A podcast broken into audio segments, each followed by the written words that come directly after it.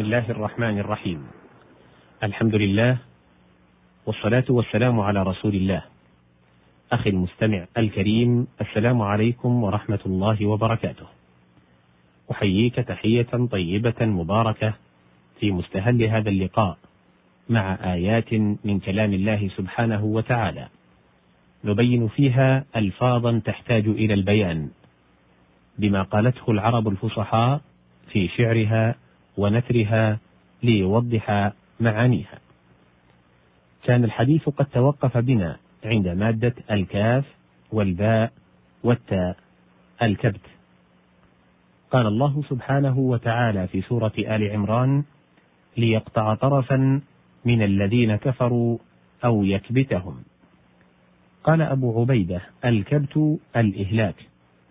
وقال غيره: هو أن يغيظهم ويحزنهم. وكذلك قال في قوله في سورة المجادلة: كبتوا كما كبت الذين من قبلهم. ويقال كبت الله عدوك، وهو بما قال أبو عبيدة أشبه. واعتبارها قوله تعالى: ورد الله الذين كفروا بغيظهم. لأن أهل النظر يرون أن التاء فيه منقلبة عن دال، كأن الأصل فيه يكبدهم أي يصيبهم في أكبادهم بالحزن والغيظ وشدة العداوة. ومنه يقال فلان قد أحرق الحزن كبده وأحرقت العداوة كبده. والعرب تقول للعدو أسود الكبد. قال الأعشى فما أجشمت من إتيان قوم هم الأعداء والأكباد سود. كأن الأكباد لما احترقت بشدة العداوة اسودت، ومنه يقال للعدو كاشح، لأنه يخبئ العداوة في كشحه، والكشح الخاصرة، وإنما يريدون الكبد، لأن الكبد هناك. قال النمر ابن تولب: أقارض أقواما فأوفي قروضهم وعف إذا أردى النفوس شحيحها تنفذ منها نافذات تسوءني وأضمر أضغانا علي كشوحها. والتاء والدال متقاربة المخرجين والعرب تدغم إحداهما في الأخرى وتبدل إحداهما من الأخرى كقولك هرت الثوب وهرده بل هرت الثوب وهرده إذا خرقه كذلك كبت العدو وكبده ومثله كثير. الكاف والباء والدال. الكبد. في مسائل نافع بن الأزرق لعبد الله بن عباس رضي الله عنه قال أخبرني عن قوله تعالى لقد خلقنا الإنسان في كبد. قال في اعتدال واستقامة. قال وهل تعرف العرب ذلك؟ قال نعم. أما سمعت لبيد بن ربيعة وهو يقول يا عين هلا بكيت أربد إذ قمنا وقام الخصوم في كبدي؟ الكاف والباء والراء. الكبر. قال الله سبحانه وتعالى في سورة النور والذي تولى كبره منهم له عذاب عظيم. والذي تولى كبره أي عظمه. قال قيس ابن الخطيم يصف امرأة تنام عن كبر شأنها فإذا قامت رويدا تكاد تنغرف. أي تنام عن عظم شأنها لأنها منعمة. الكاف والثاء والراء. الكوثر. قال الله سبحانه وتعالى في سورة الكوثر إنا أعطيناك الكوثر. الكوثر الخير الكثير. قال ذلك ابن عباس وقال ابن عيينة قال عبد الكريم أبو أمية قالت عجوز قدم فلان بكوثر كثير وأحسبه فوعلا من الكثرة. وكذلك يقال للغبار إذا ارتفع وكثر كوثر.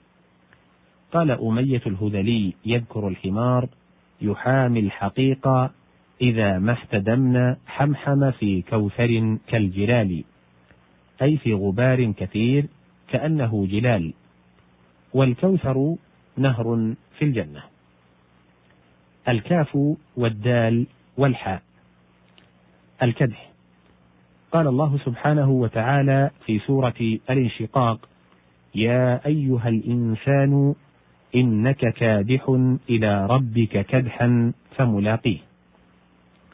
جاء في التفسير إنك عامل لربك عملا فملاقيه. وجاء أيضا ساع إلى ربك سعيا فملاقيه.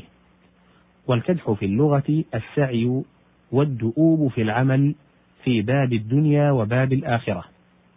قال تميم ابن مقبل وما الدهر إلا تارتان فمنهما أموت وأخرى أبتغي العيش أكدح. وكلتاهما قد خط لي في صحيفتي فلا العيش أهدى لي ولا الموت أروح.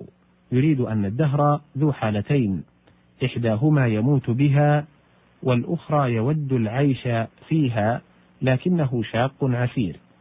وكلتا الحالتين مسطور له في اللوح المحفوظ. أي وتارة أسعى في طلب العيش وأدأب. كدح إذا سعى وعمل وحرص وعني. والكدح السعي في العمل دنيويا كان أو أخرويا. وقد يستعمل الكدح في غير هذا بمعنى الكدم بالأسنان. قال الخليل بن أحمد الكدح دون الكدم. الكاف والدال والراء الانكدار. قال الله سبحانه وتعالى في سورة التكوير. وإذا النجوم انكدرت. يقال انكدر فلان انصب قال العجاج أبصر خربان فضاء فانكدر. وهو طائر واحدة خرب وهو ذكر الحبارى. الكاف والدال والياء أكدى. قال الله سبحانه وتعالى في سورة النجم أفرأيت الذي تولى وأعطى قليلا وأكدى؟